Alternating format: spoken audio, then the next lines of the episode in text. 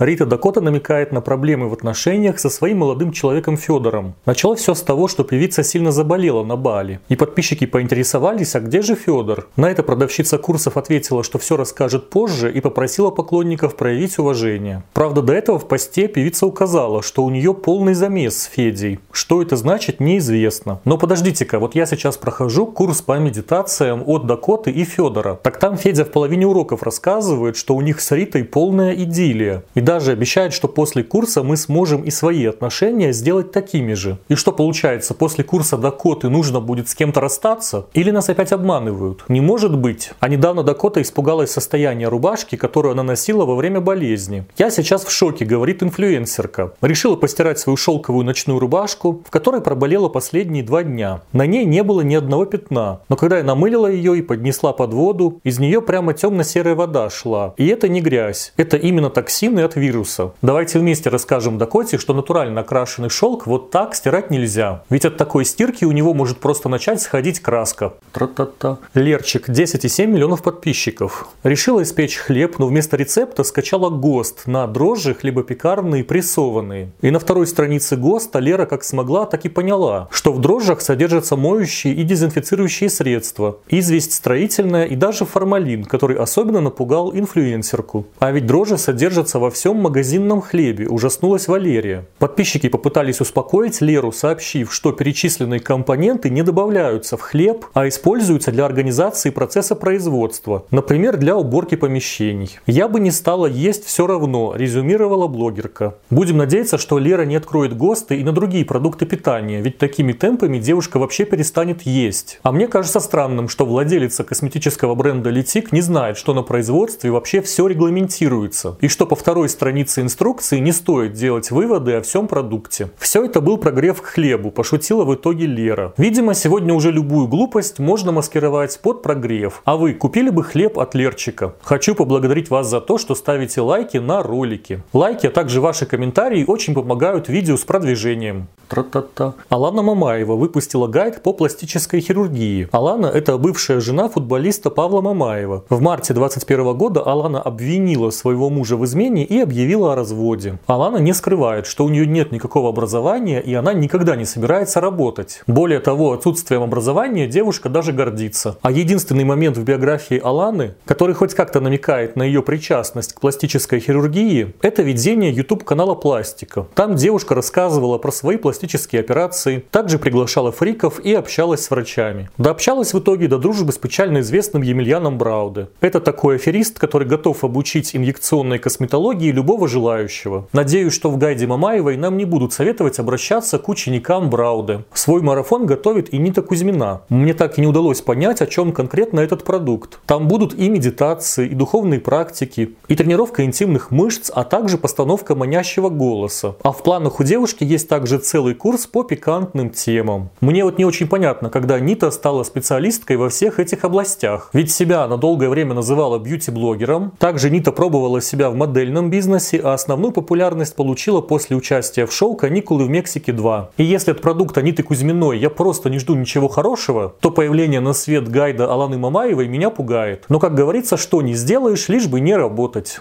Тра-та-та. Амиран Сардаров развелся с женой Мариан Теляевой. Это внучка бывшего президента Узбекистана Каримова и по совместительству долларовая миллионерша. Их брак длился менее года. Мы с Машей расстались. Увы, но так бывает. Ты умная, энергичная и светлая. Искренне желаю тебе оставаться такой же. Спасибо за прекрасное время, написал Амиран. Чуть позже Теляева также прокомментировала разрыв. Желаю ему всего хорошего. Я ему благодарна за небольшую семью, которую мы создали в Лос-Анджелесе. Но, к сожалению, когда мы приехали в Россию, он стал совершенно другим, чужим мне человеком и разочаровал меня во многих вещах. Интересно бы узнать, чем Амиран в России отличается от Амирана в США. Возможно, Амиран нашел себе кого-то более денежного, либо семье бывшего президента такой малозарабатывающий родственник оказался не нужен. Чем вообще известен Амиран Сардаров? Он выкладывал влоги на своем YouTube-канале «Дневник Хача». Потом поменял много форматов видео и в итоге остановился на боях. В самом начале карьеры Амиран писал книги, в том числе произведения под названием «Мужчина всегда прав. О пути самца». Еще у Амирана долгое время не было паспорта. А когда перед выборами мэра Москвы Сардаров всячески поддерживал Собянина, то российский паспорт ему выдали, а в придачу и рекламные проекты с мэрией Москвы. Но паспорт Амирану нужен был только для переезда в США. При этом в Штатах Сардаров не смог раскрутить свой англоязычный YouTube-канал. А вернувшись в Москву, Амиран пошел по всем популярным YouTube-шоу. И у меня есть подозрение, а может Амиран и до комментаута дошел? И история с разводом это шутка такая не смешная. Хотя если Амирану нужно вернуть быстро популярность в Россию, то история с расставанием подойдет лучше всего. Тра-та-та. После видео с разбором курса Владимира Познера в моем телеграм-канале вышел пост с предложением обсудить феномен метавселенных. Кстати, обязательно подписывайтесь на телеграм, ссылка будет в описании. А в другом посте в телеграме мы обсудили, что парень Саши Митрошиной числится актером на разных сайтах с кастингами. И как могут быть связаны две эти новости. Возможно, парень Митрошиной тоже посмотрел курс Познера и очень захотел прикоснуться к будущему. Поэтому он решил создать свой бренд одежды для метавселенных. Парень Митрошина обещает, что его продукт будет не только продаваться в виде NFT, но также будет как-то работать и в реальном мире. Я давно не испытывал такого интереса к тому, что создаю, признался парень Митрошиной. А мы давно не испытывали такого чувства стыда. И в связи с этим очень интересно посмотреть на акции Фейсбука, который сейчас называется Мета. Эти акции очень сильно падают, ведь инвесторов совсем не воодушевляют рассказы Марка Цукерберга о метавселенных. Зато эти рассказы очень воодушевляют парня Митрошиной, которого, как и Цукерберга, тоже зовут Марк, если это хоть кому-то интересно. И напишите в комментариях, будете ли вы покупать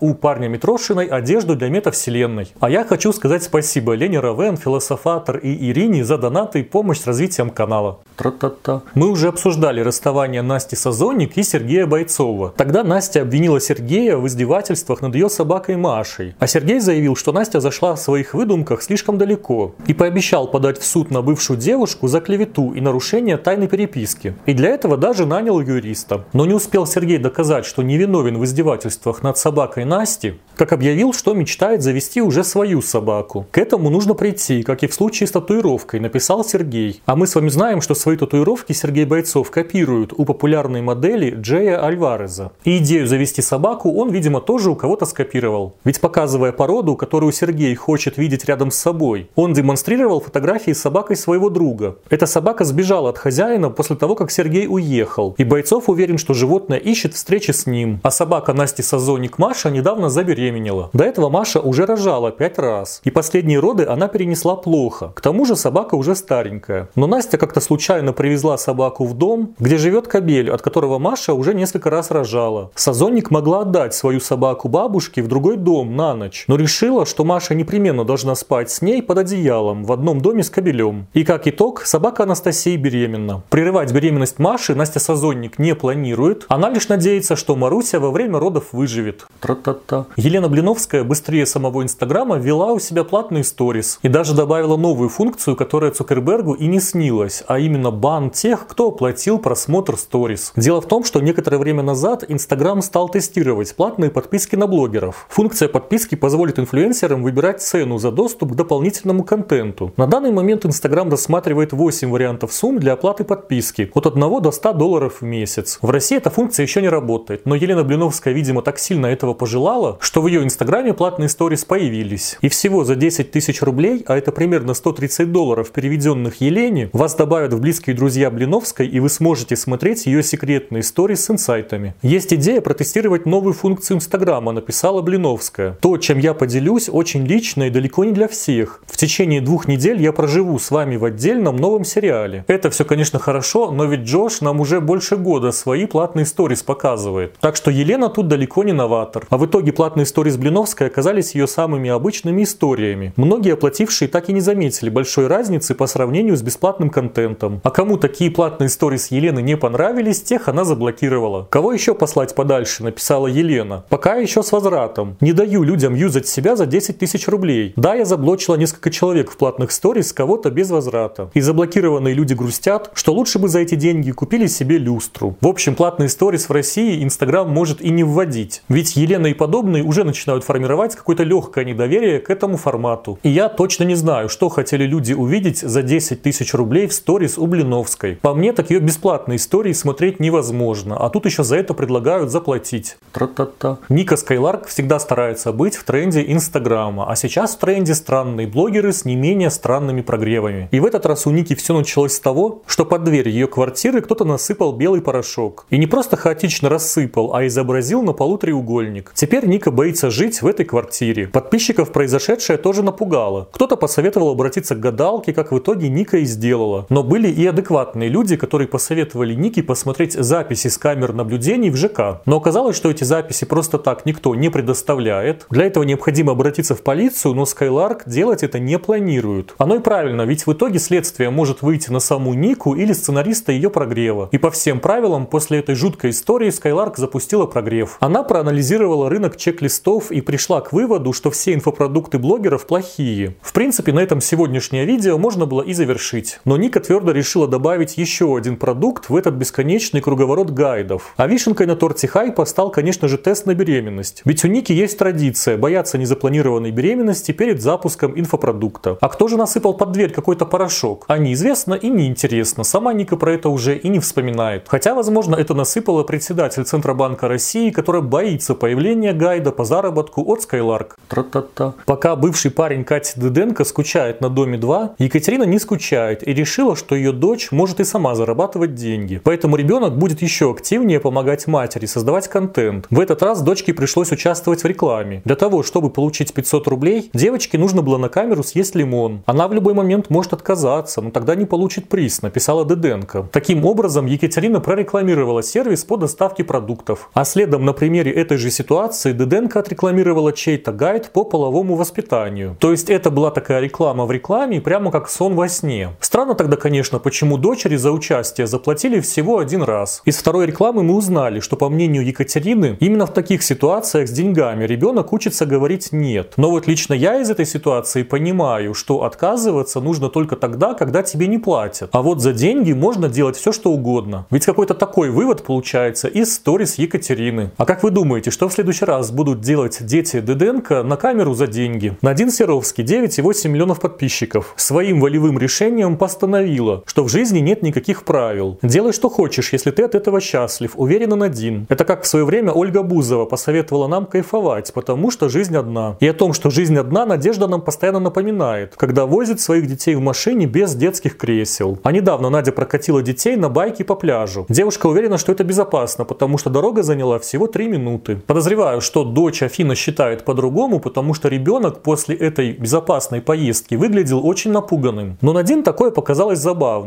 Почему она такая смешная? Спросила Надежда у подписчиков, имея в виду странное поведение дочери после катания на байке. А мне уже хочется спросить у самой Надин, почему она такая смешная. Только она не смешная, тут, конечно, подходит другое слово. Как вы помните, недавно на Надин Серовский упала сосулька. И вот получается, что у Деденко и Серовский очень много общего. Они обе чрезмерно эксплуатируют своих детей ради съемки сторис. И у них обеих были приключения со льдом. А из этого получается, что, возможно, муж Надежды очень вовремя убежал. Посмотрите также вот эти видео. Всем пока!